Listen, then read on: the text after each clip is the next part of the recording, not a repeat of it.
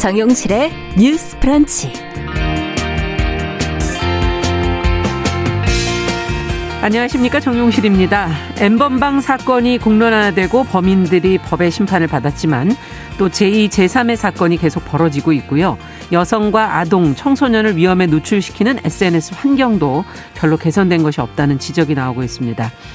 자, 그래서 제도적인 노력만큼 플랫폼의 책임감을 높여야 한다는 목소리도 나오고 있는데요. 자, 오늘 주간 똑똑똑에서 이 문제 함께 생각해 보겠습니다.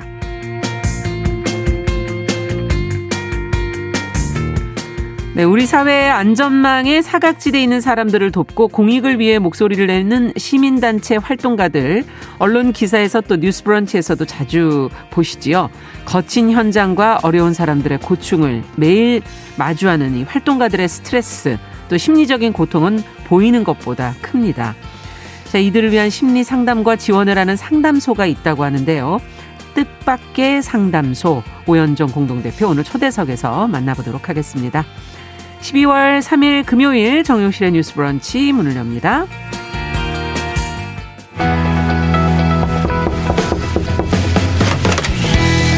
청년 여성의 눈으로 세상을 봅니다.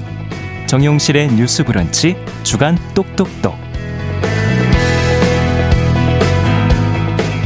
네, 금요일은 주간 똑똑똑으로 시작하고 있습니다. 청년 여성의 시각으로 다양한 주제 다뤄보고 있습니다. 오늘도 두 분 자리해 주셨어요. 개가 놀래 이진송 편집장 안녕하세요. 안녕하세요. 네, 그리고 청소년 페미니스트 네트워크 미티의 양지혜 활동가 안녕하세요. 네, 안녕하세요. 앞서 잠시 말씀을 드렸지만 오늘은 이제 디지털 성폭력 위험에 노출되기 쉬운 SNS 등 인터넷 매체 환경 또 이와 관련된 그동안의 정책 어떤 변화가 있었는지 같이 한번 생각해 볼까 합니다.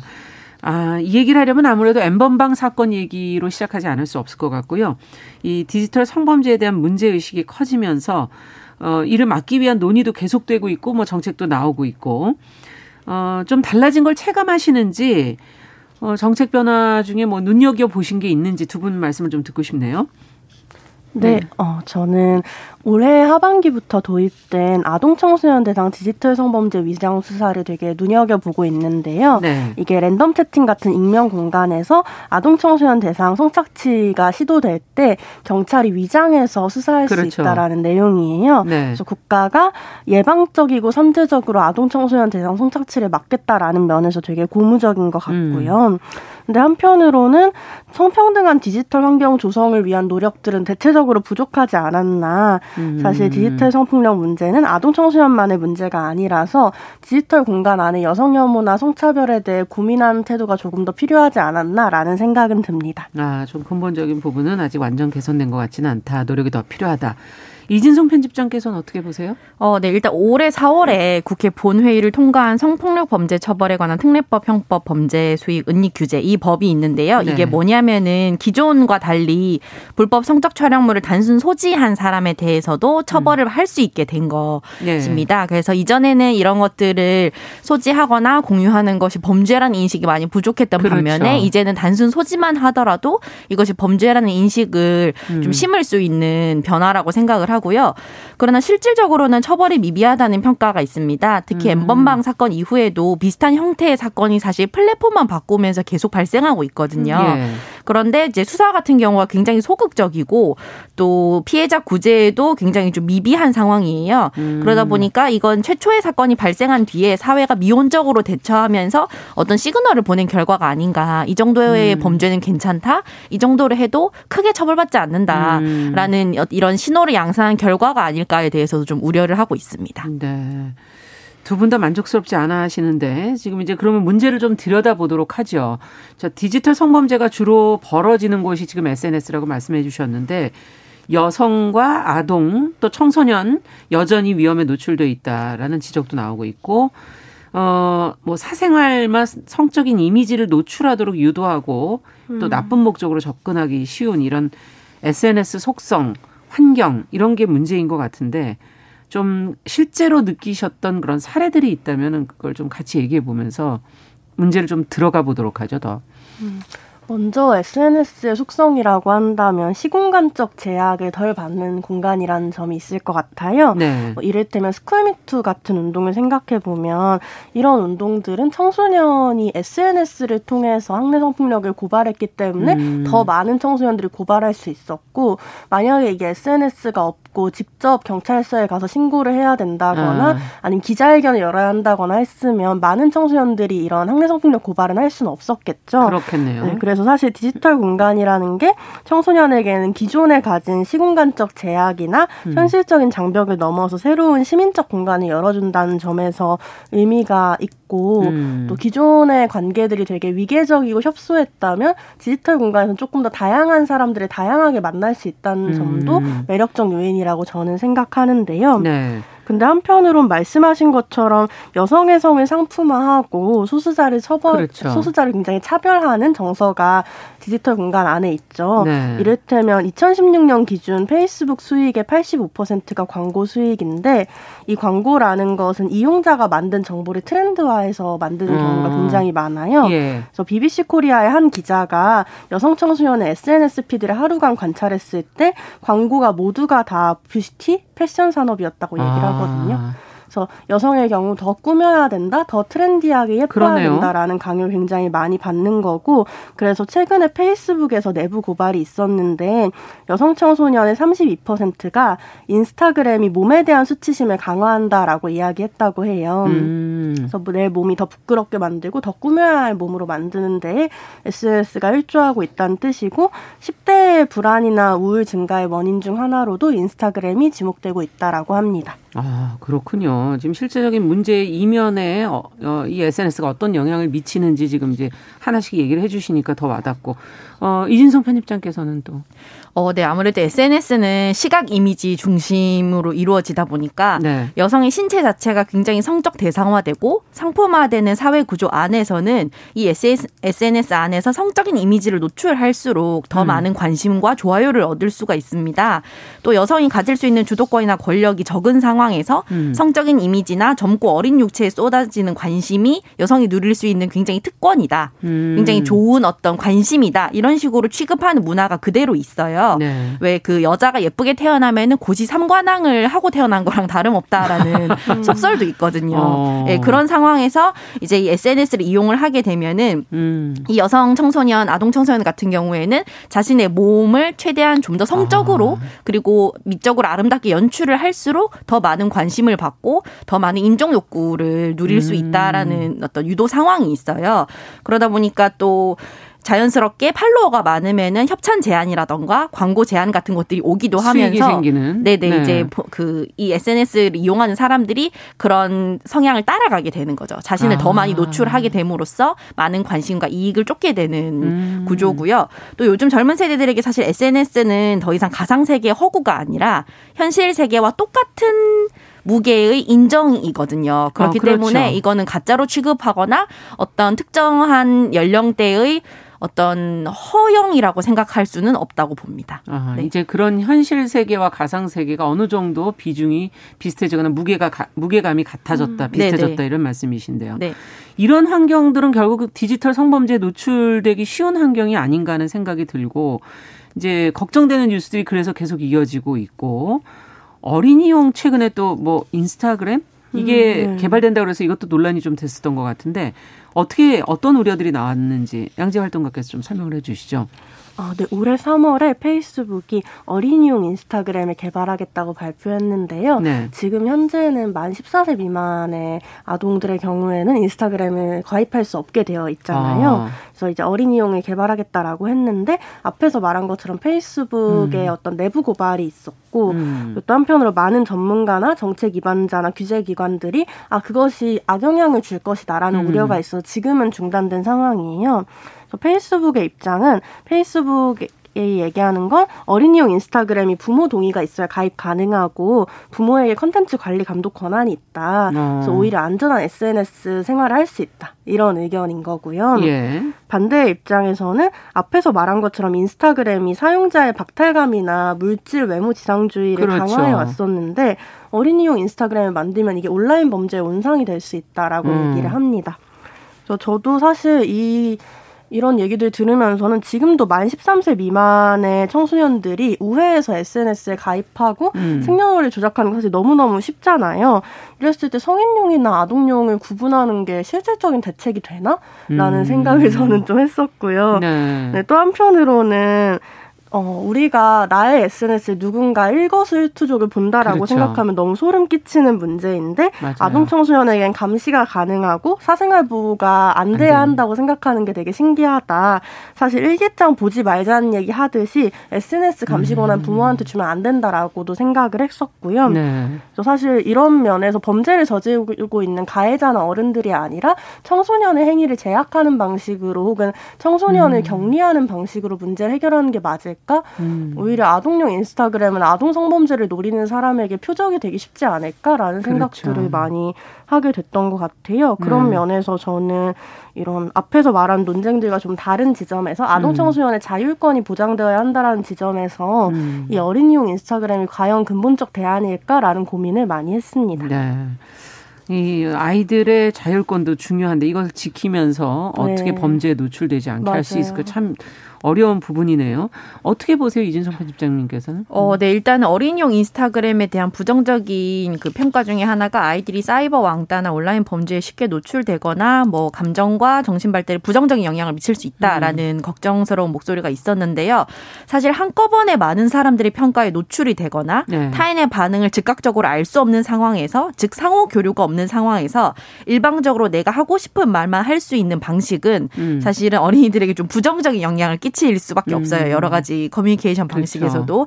하지만 이미 많은 아동 청소년들이 미디어를 이용을 하고 있고 음. 말씀하셨듯이 이제 생년월일을 조작을 하거나 우회를 해서 이미 이용을 하고 있고 많은 미디어와 밀접하게 연결이 되어 있거든요. 네. 그래서 무조건적인 차단을 하기보다는 적절한 경험의 창구를 제공하고 양질의 콘텐츠를 제공을 하는 게 음. 가장 중요한 게 아닌가라고 생각을 해요. 그래서 이제 미디어 literacy라는 거는 미디어를 이해하는 미디어 문해력 그렇죠. 교육을 의미하는데요. 네. 최근에 이제 디즈니 플러스가 국내 OTT 서비스를 시작을 하면서 특정 콘텐츠 같은 경우에는 특정 문화나 정체성의 부정적인 묘사를 포함하고 있기 때문에 kids 콘텐츠로는 적절하지 않다라는 식으로 가이드라인을 음. 제공을 하고 있는 것들을 예로 들 수 있어요. 음. 그래서 디지털 미디어가 어떻게 작동하고 우리 삶에서 어떻게 연관이 되는지 그리고 음. 이것을 우리가 어떻게 바라봐야 되는지 이런 힘을 이제 길러주는 교육이 필요하다고 봅니다. 네. 어떻게 수용할 음. 것인지 수용자 교육에 가까운 부분이군요. 자, 근데 이런 온라인이 또 게임을 통해서도 사실 디지털 성범죄의 창구, 음. 온라인 게임이 그런 창구 역할을 하기도 하고요. 또 채팅, 일대일 채팅, 이게 또 위험 요인이다. 이렇게들 지적하는 얘기도 많고요.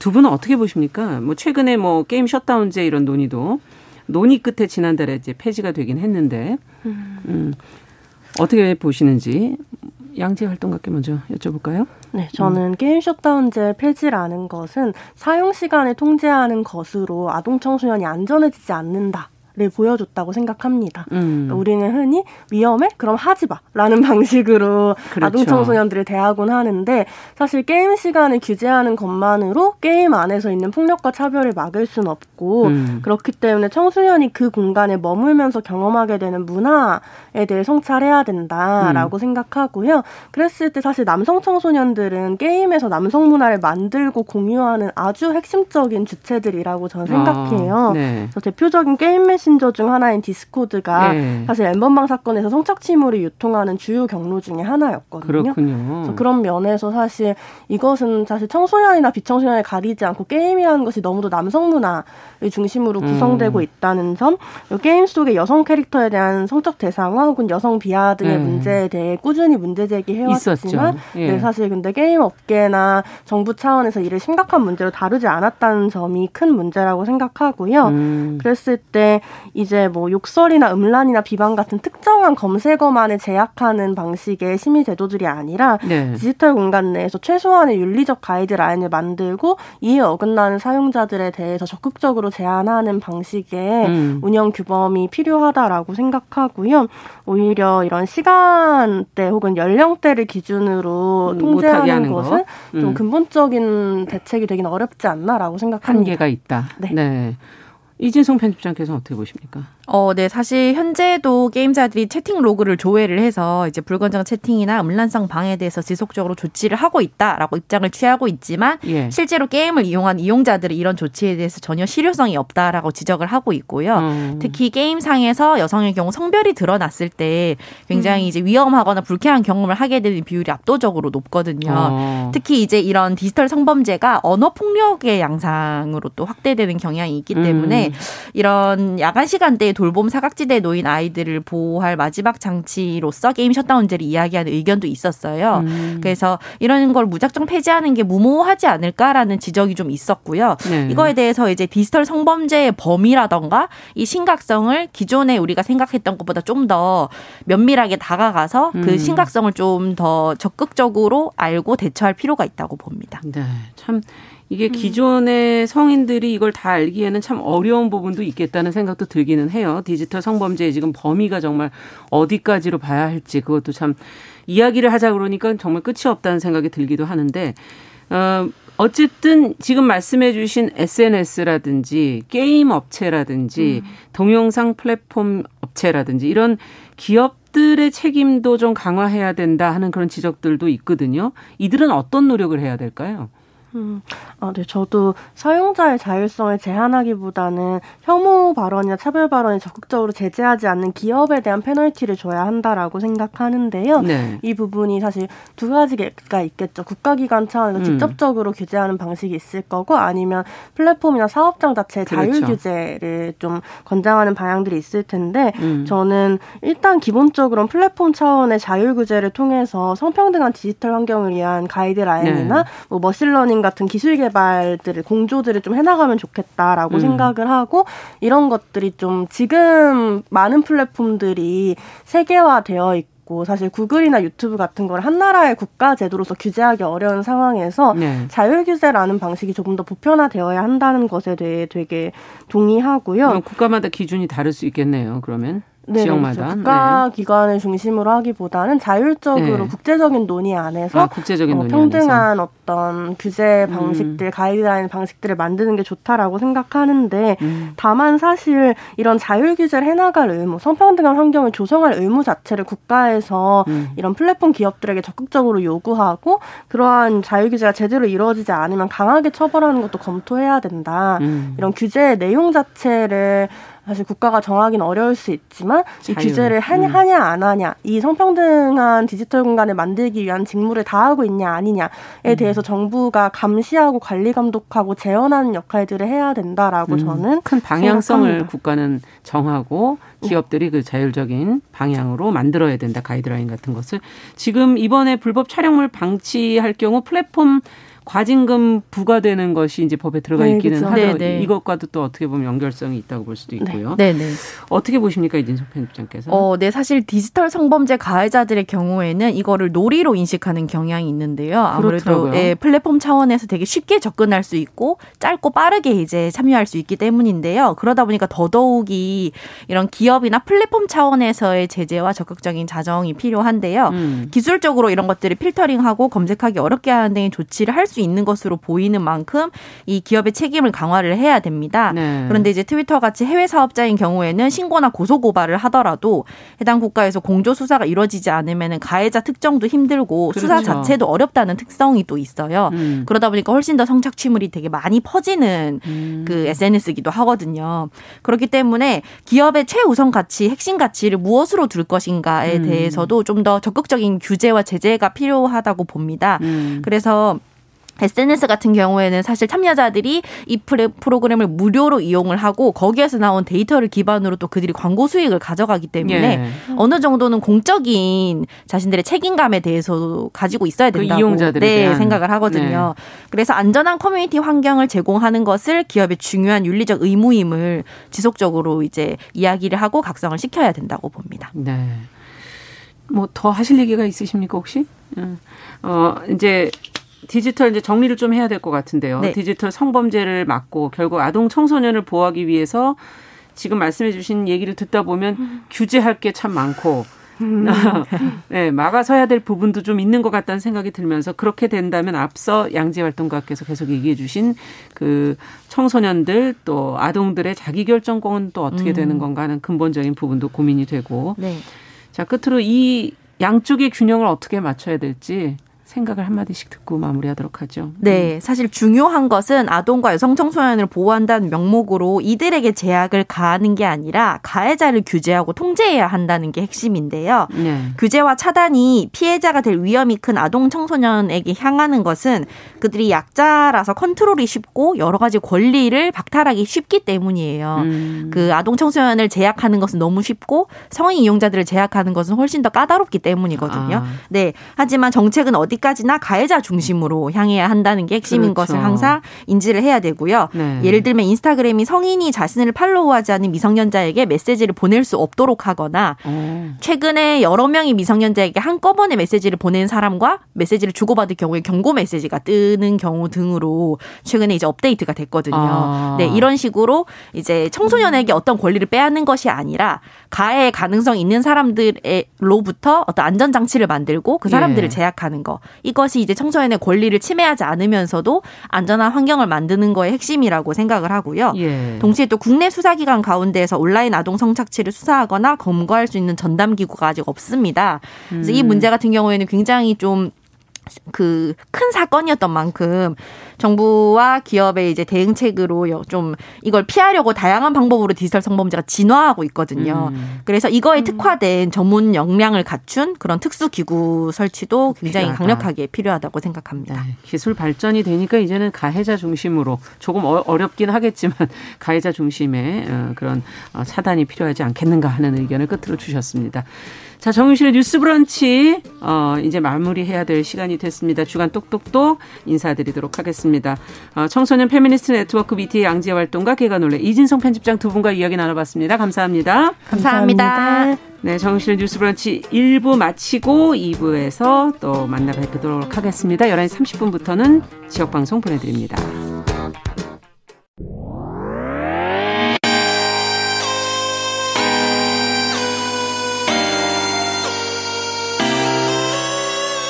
어떤 사람들은 삼루에서 태어났으면서 자신이 삼루타를 친 것처럼 생각하며 살아간다라는 음. 말이 있어요.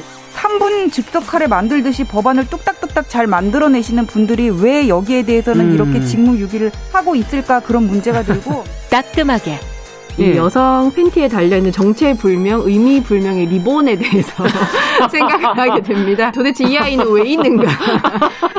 경쾌하게 정말 그런가요? 외신도 당황한 거죠. 이 사건을 보고 예. 도대체 한국에서 무슨 일이 벌어지고 있는 거냐. 음. 이거 한국의 성보수주의 때문 아니냐. 할 말은 하면서 같이 고민해보면 고민해보겠습니다. 세상을 보는 따뜻한 시선. 정용실의 뉴스 브런치.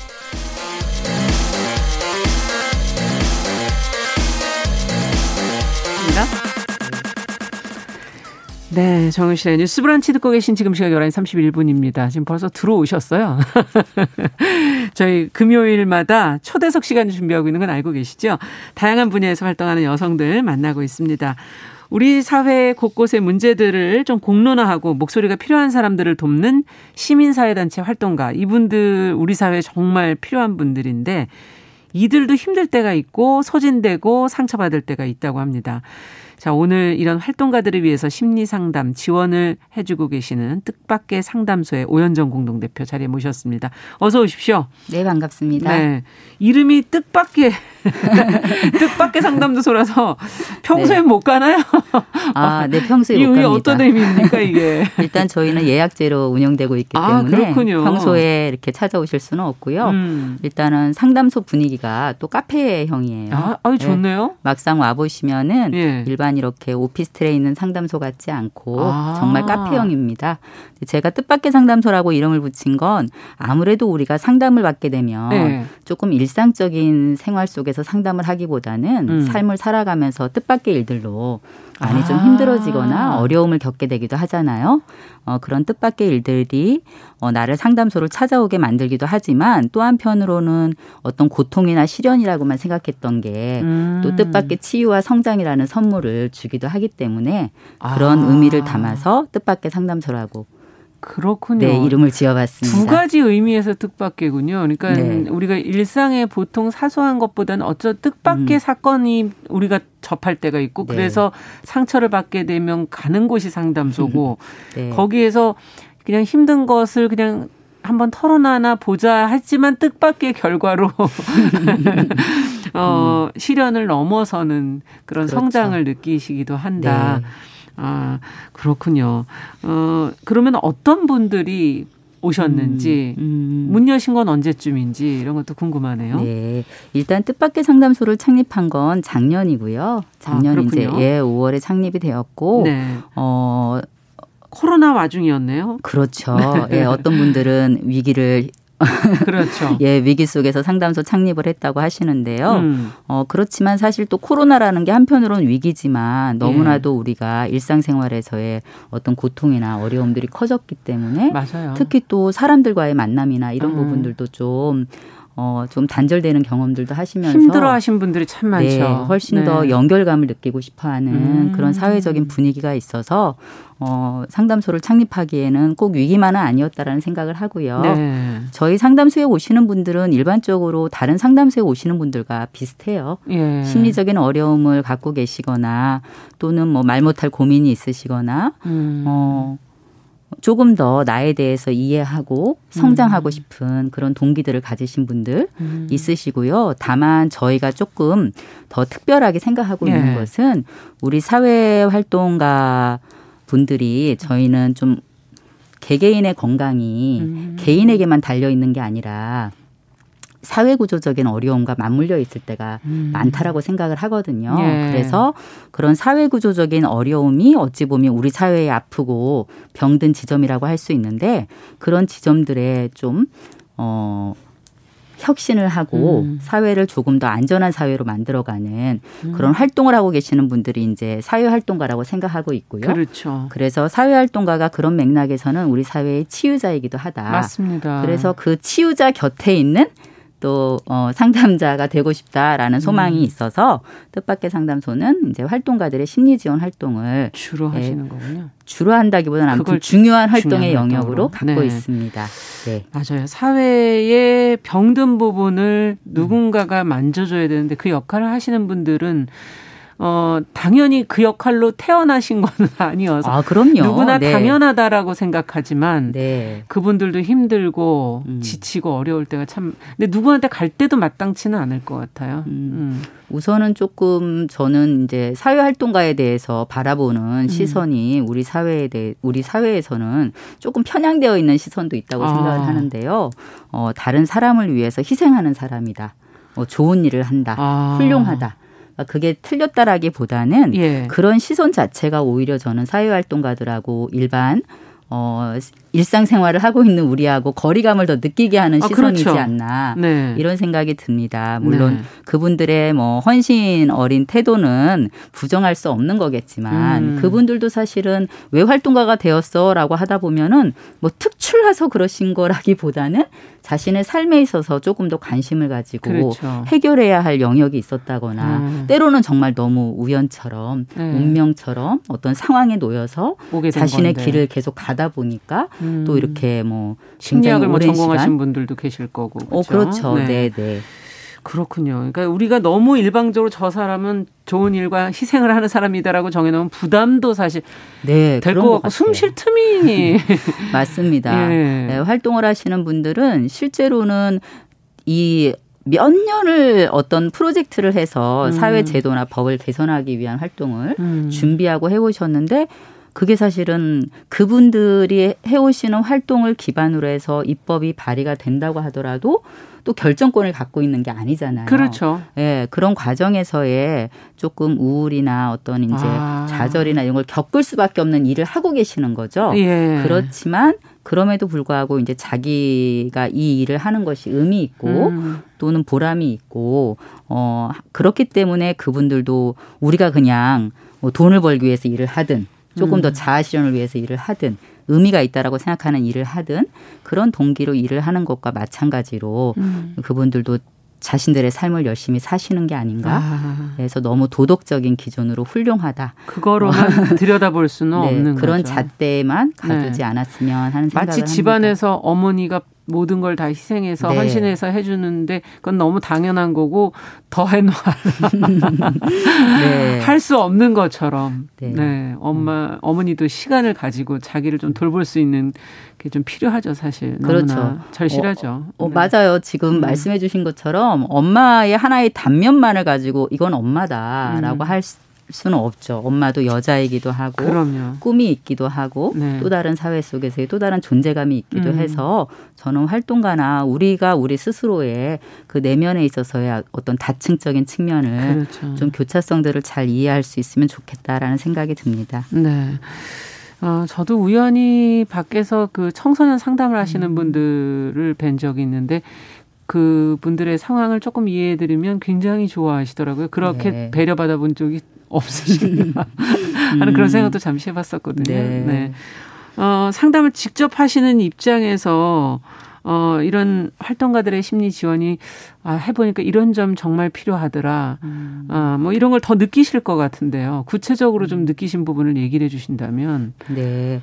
사실 저희가 이제 작년에 창립을 하면서 예. 다음 세대 재단에서 인권 활동 뭐 지원을 위한 사업을 공모를 진행을 했었어요. 근데 네. 저희도 인권 활동가들 심리 지원 프로젝트가 음. 조금 지원을 받아서 음. 관련해서 연구도 실시를 하고 네. 이제 올해 9월 14일 날 연구 발표에도 활동가분들과 함께 아. 물론 뭐 온라인 오프라인 이렇게 같이 했지만 예, 같이 하긴 했지만 네. 어, 만났는데 굉장히 많은 분들이 좀 관심을 가져주셨고요. 예.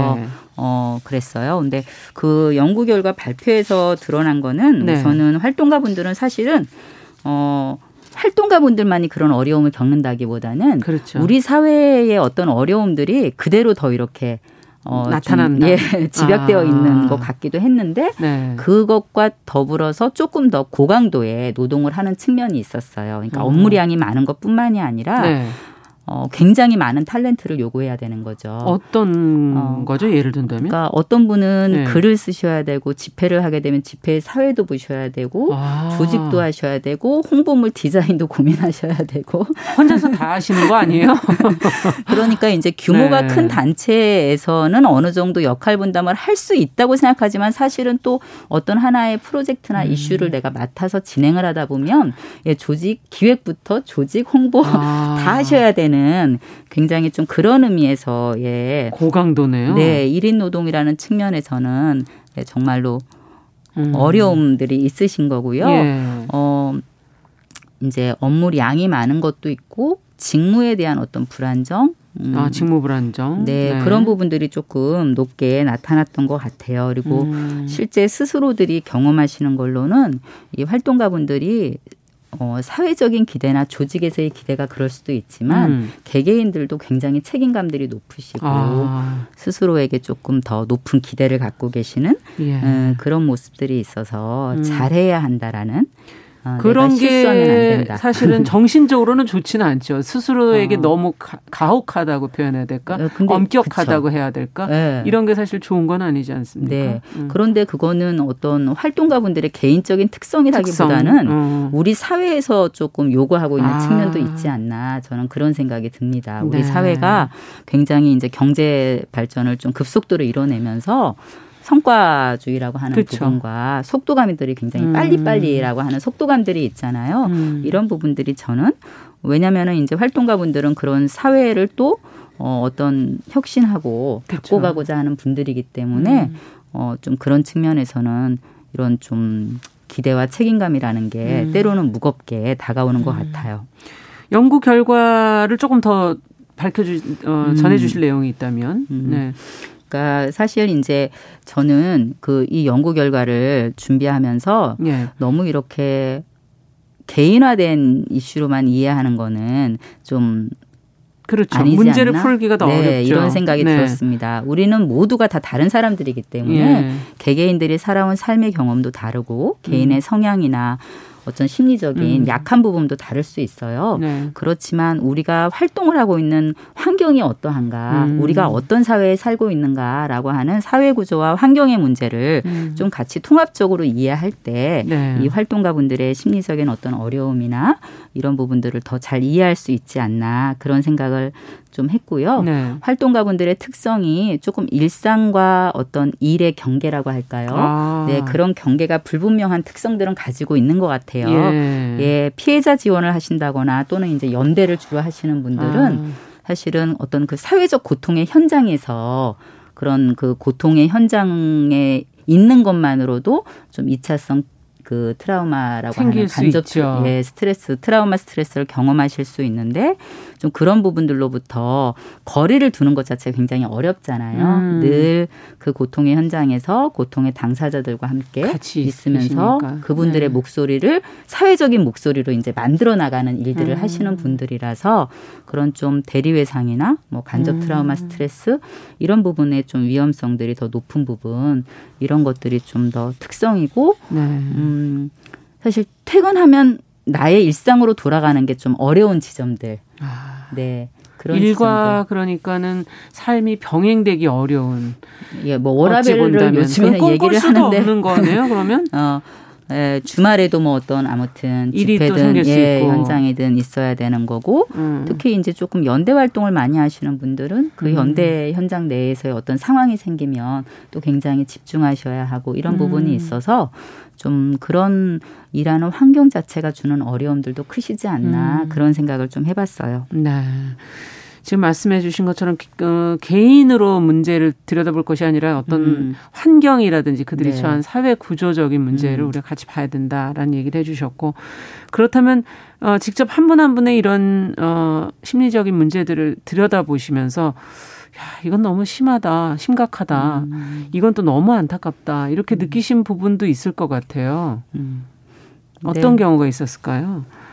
아, 뭐 어떤 개개인의 고통은 음. 저는 그 뭐 저울로 잴 수 없는 거라고 생각을 해요. 맞아요. 예, 음. 개개인의 삶에서는 음. 지금 현재 내가 경험하고 있는 그 고통이 가장 고통스러울 수밖에 없고요. 음. 어, 다만 이제 어, 활동가만이 아니라 이제 직장인들이 모두가 다 호소하는 게 음. 어, 한국 사회가 지금 번아웃을 호소하는 분들이 많이 높다고 아. 말씀을 하시잖아요. 네. 그래서 그런 번아웃 경험과 관련해서 음. 예, 그 상태가 되면은 실제로 무기력해지고 의욕도 없고 음. 하지만 일은 해야 되는데 어, 이 일을 할 수 있는 머리로는 해야 한다고 생각하지만 몸은 전혀 따라오거나 움직여지지 아. 않고 주의 집중력도 저하되고 그렇죠. 어, 그래서 동료분들이 보시기에도 어, 요즘에 조금 어디가 불편하고 그런가라고 어.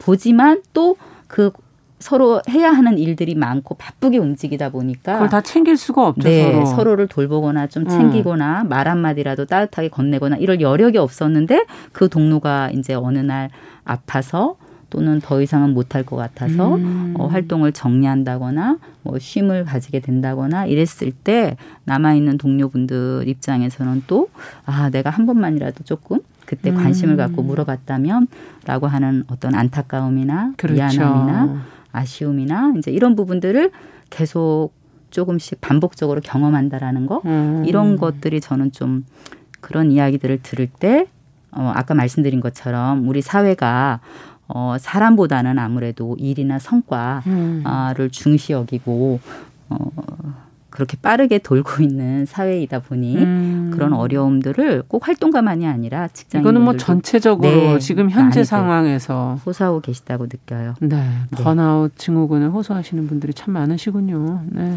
네 곳곳에서 실제. 예, 뭐 음. 이렇게 통계 같은 거를 음. 봐도 어, 한국 사회는 번아웃을 호소하는 분들이 상당히 높은 걸로 알고 네. 있습니다. 네. 참. 어, 그 저희 프로그램에 출연하셨던 한국 성폭력 상담소 김혜정 소장님 얘기가 갑자기 음. 떠오르는데 네. 어, 워라벨이 활동가들한테도 참 중요하다 음, 이런 얘기 그렇죠. 하셨었던 음. 것도 떠오르고 이, 이게 참 지켜지기 어렵다 그런 얘기도 하셨던 것도 떠오르고. 네. 네 사실 워라벨이라고 하면 저도 뜨끔하거든요.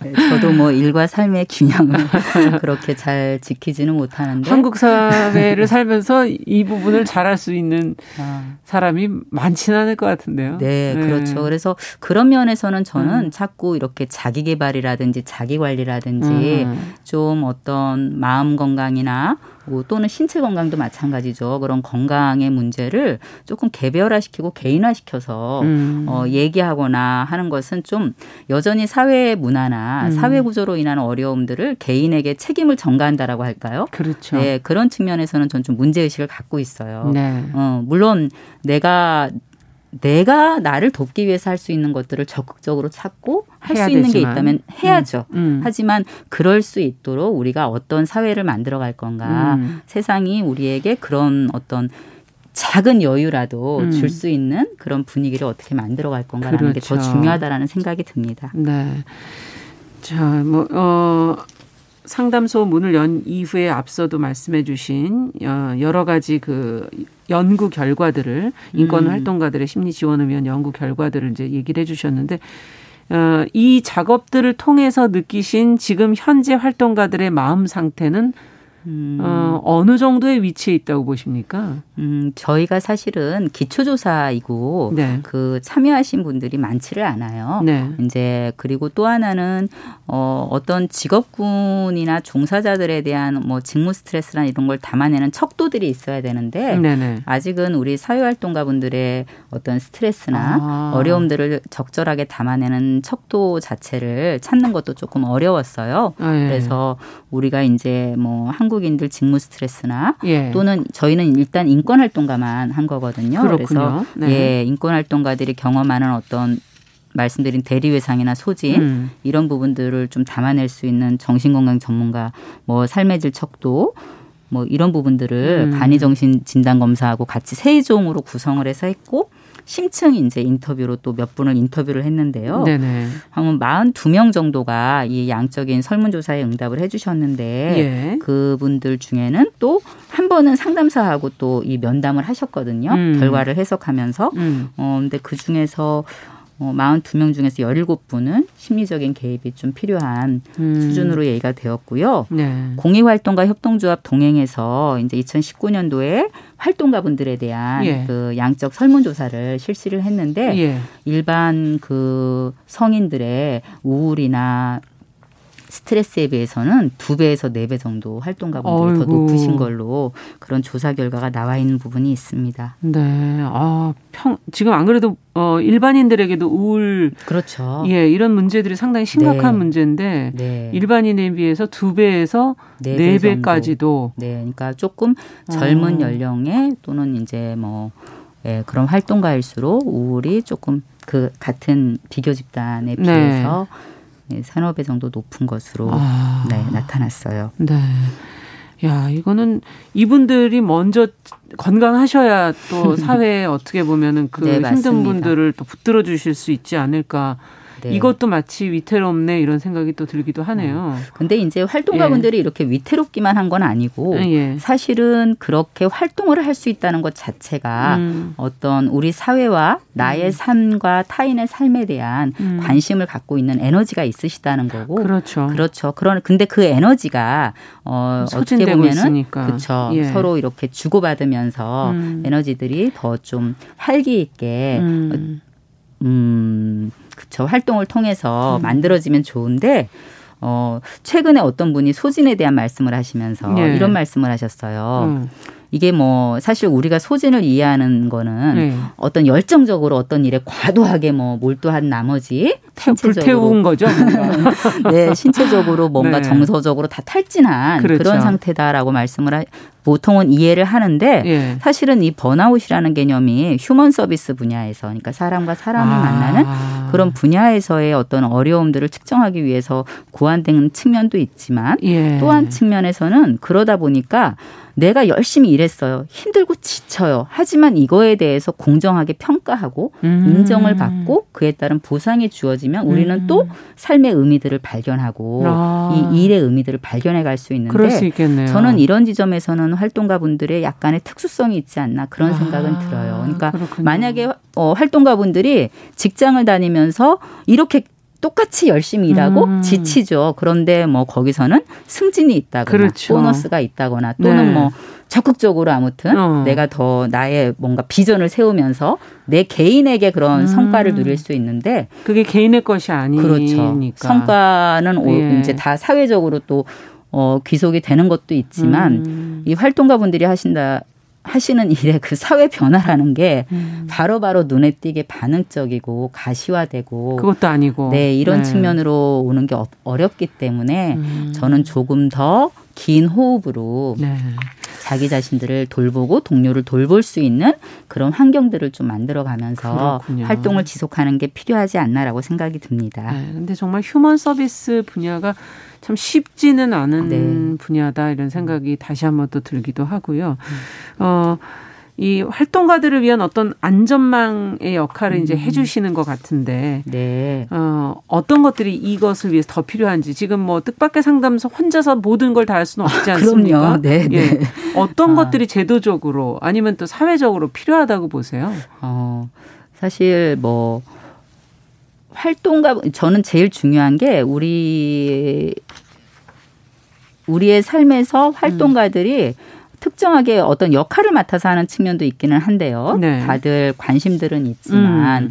어, 잘 못하고 있고 뭔가 맞아요. 어, 예, 그 일에 대해서 어떻게 돌아가는지도 좀 놓치고 음. 그런 측면이 있어서 우선은 시민들로서 우리들 스스로가 조금 더 이런 어떤 사회의 변화나 이런 거에 대한 좀 관심을 갖고 음. 활동가들에게 그런 관심들을 서로 드러내고 교류하는 음. 그런 연결감들을 갖는 게 저는 좀 안전망이지 않나 예, 이런 아, 생각이 듭니다. 우선적으로. 우선 접근, 네, 접근 방식에 있어서는. 예. 어, 그런데 어, 실제적으로는 지금 작년부터 뭐 인권재단 사람이라든지 예. 또는 공익활동가 협동조합 동행해서 이런 활동가분들의 심리 지원에 좀 관심을 음. 갖고 마음 건강 검진이나 조금 심리 상담이 필요하신 분들에게 음.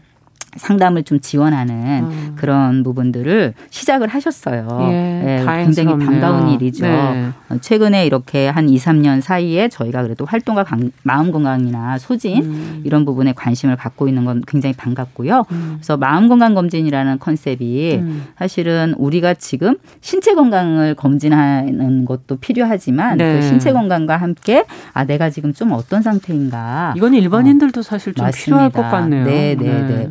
어, 그래서 그런 부분들이 조금 음, 음, 제도화되면 좋겠다라는 부분이 있고요. 음. 실제 이제 활동가를 지원하는 재단이나 단체에서는 쉼 관련한 프로젝트들이 있어요. 좀 쉬게 해주는. 네, 네, 뭐 여행을 간다거나 휴가를 예. 간다거나 이런 쉼이나 회복을 도와주는 프로젝트들이 있는데 음. 저희는 조금 더 심리적으로 설계되어 있는 음. 나의 어떤 쉼이나 회복을 위한 기술을 익힐 수 음. 있다거나 이런 프로그램이 같이 있는 그런 프로젝트들도 좀 지원이 되면 좋겠다라는 부분이 있고 네. 무엇보다도 어 사실은 어, 저는 착시 그림을 좀 좋아하는데요. 예. 착시라는 거는 보는 사람에 따라서 예. 움직이기도 하고 움직이지 않기도 하고 예. 전혀 다른 그림이 나타나기도 하잖아요. 네. 그런데 너는 잘못됐고 음. 내가 옳고라고 얘기할 수가 없잖아요. 음. 우리의 마음을 이야기할 때는 그게 음. 굉장히 중요한 포인트라고 생각이 들어요. 아. 이런 일로 그게 그렇게 어려워? 뭐 이 정도 가지고 그래? 아. 라고 하는 거는 내 판단과 기준에서 잣대로 얘기할 그렇죠. 수 없다라고 생각해요. 네. 똑같이 어떤 연대 현장을 다녀와서의 고통과 트라우마로 인한 어려움들을 호소하는 정도가 다를 수 있음을 사람마다 다르기 예, 때문에 적극적으로 좀 알아야 된다. 음. 그래서 그런 마음 건강과 관련한 감수성이라고 할까요? 음. 다 다를 수 있다라는 것들을 우리 좀 시민사회 단 그 시민사회에서 그런 것들을 좀 증진하기 위한 네. 그런 것들도 필요하고 소진과 관련해서 좀 음. 가이드북 같은 걸 음. 만들어 보면 어떨까? 이건 뜻밖의 상담소의 좀 희망 사항이고요. 그러네요. 어, 음. 좀 상시적으로 위기 상황일 때 내가 어딜 갈 수 있을까라고 음. 아, 할때 그런 어, 아 내가 지금은 위기가 아니지만 음. 그래도 정말 너무나 어려움을 겪을 때 네. 그래도 여기 가면 그런 지원들을 받을 수 있다라는 음. 것들이 좀 체계적으로 만들어지면 어떨까. 네. 제일 중요한 거는 사실은 활동가분들은 연결감에 대한 욕구가 높으신 것 같거든요. 그것도 또 제도적으로 네. 마련했으면 어, 좋겠다. 그래서 일상적인 네. 그런 관계망들을 지원해주면 좋겠다 싶습니다. 네. 아, 마지막에 가서 시간이 좀 부족하네.